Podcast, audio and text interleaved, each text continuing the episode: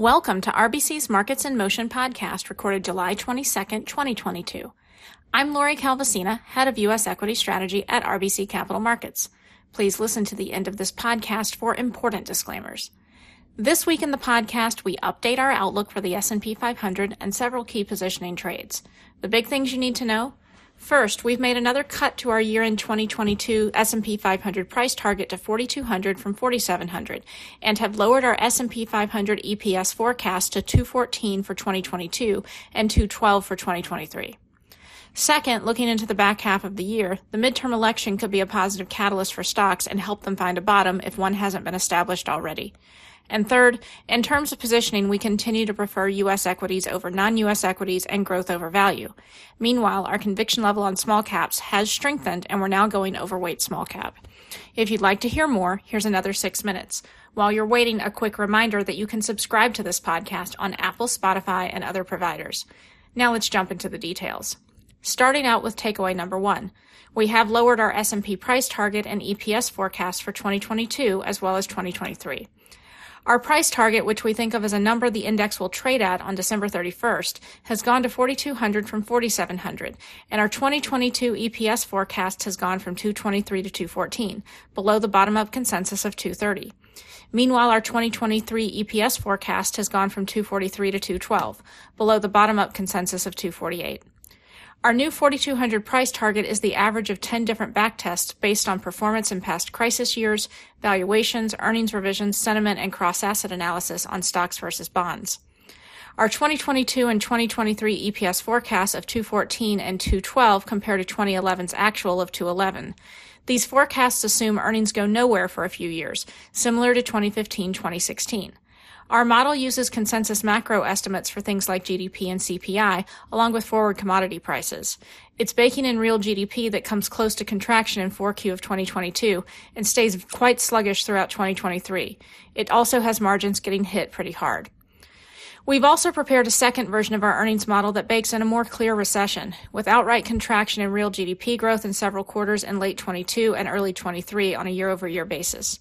This version of our model argues that S&P EPS should come in at 200 for 2022 and 195 for 2023 and calls for even more significant deterioration in margins than our base case. Looking beyond the numbers at the path we anticipate for stocks through year end. If a short, shallow recession that's concentrated in late 22 or early 23 materializes, we think it's possible the S&P has already bottomed or will find a bottom during the third quarter. As far as we're concerned for the stock market, the sooner the better. There are a lot of reasons why we think stocks may have bottomed or are close to one. Stocks tend to bottom 4 to 5 months before a recession ends, and the 24% decline in the S&P as of mid-June was very close to the median recession drawdown of 27%. We're also seeing peak valuations in defensive stocks, which is characteristic of market bottoms. And we've also noticed out- outperformance by popular hedge fund stocks since late May. This is extremely important because we saw popular hedge fund names start to outperform about a month before the market bottomed back in late 2018.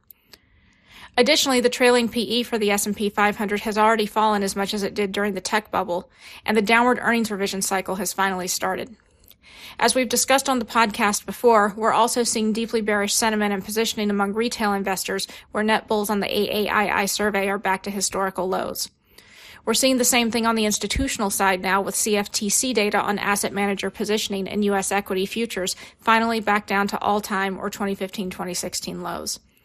We do worry it's a little too early for earnings expectations to completely reset for 2023. I actually don't like that reporting season has gotten off to a good start. This may delay the ripping off of the band-aid investors have wanted to see until the 3Q reporting season when more evidence of a slowing in demand is seen by corporates and visibility into 2023 is greater. Recently, 37% of sell side EPS estimate revisions have been to the upside, but bottoms on this indicator tend to happen in the 10 to 30% range. Moving on to takeaway number two. Looking into the back half of the year, the midterm election could be a positive catalyst for stocks and help them find a bottom if they haven't seen it already. Typically midterm election years are weak for stocks, but the S&P tends to bottom in early October about 1 month before the event, before rallying back around 7% through year end. While a good outcome for Republicans seems unlikely to surprise investors, it could help stabilize consumer sentiment as Republicans have been feeling much worse than Democrats in the UMich survey. A good showing for Republicans in the midterms could also generate excitement about the political backdrops for stocks longer term. Indeed, year three of the presidential cycle tends to be the best for stocks, as does the combination of a Democratic president and a split or Republican led Congress.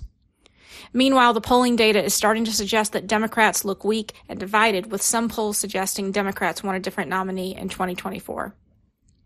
I'll wrap up with takeaway number three. In terms of positioning, we prefer U.S. over non-U.S. equities, growth over value, and small cap over large cap. We'll dig more into our U.S., non-U.S., and growth value calls another time. For now, suffice it to say that growth has been outperforming value since late May, and this tends to be accompanied by U.S. leadership relative to rest of world. Looking more closely at small cap, we've been telling investors for a while to get back to neutral on small versus large and pull off small cap underweights. Small cap has been trading sideways relative to large cap this year, but our conviction on small cap has continued to grow, and so we're going to go ahead and go overweight. The key thing to remember about small caps is that historically, recessions are buying opportunities for them. They lag on the way down and outperform after the market finds its mid recession bottom on the way up. Small cap valuations have also been near historical lows in both absolute terms and relative to large caps. Meanwhile, positioning's been hit hard on the CFTC data for small cap. Asset manager positioning in Russell 2000 futures contracts is deep in net short territory and well below financial crisis lows. We've also seen a clear shift in earnings revision trends back in small caps' favor. They've experienced downward revisions earlier than large cap, and so they're holding up better now. And most importantly, given all the news out this past week, small caps are already baking in the deterioration that's starting to show up in the economic data. Small cap performance over the past year has been consistent with ISM manufacturing levels that have already fallen to typical troughs, and it's also been consistent with a sharp spike in jobless claims.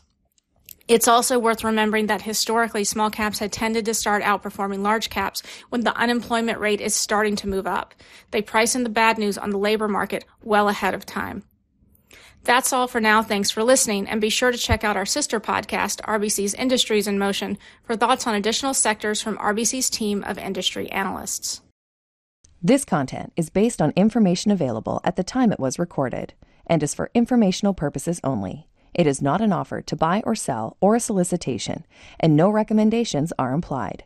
It is outside the scope of this communication to consider whether it is suitable for you and your financial objectives.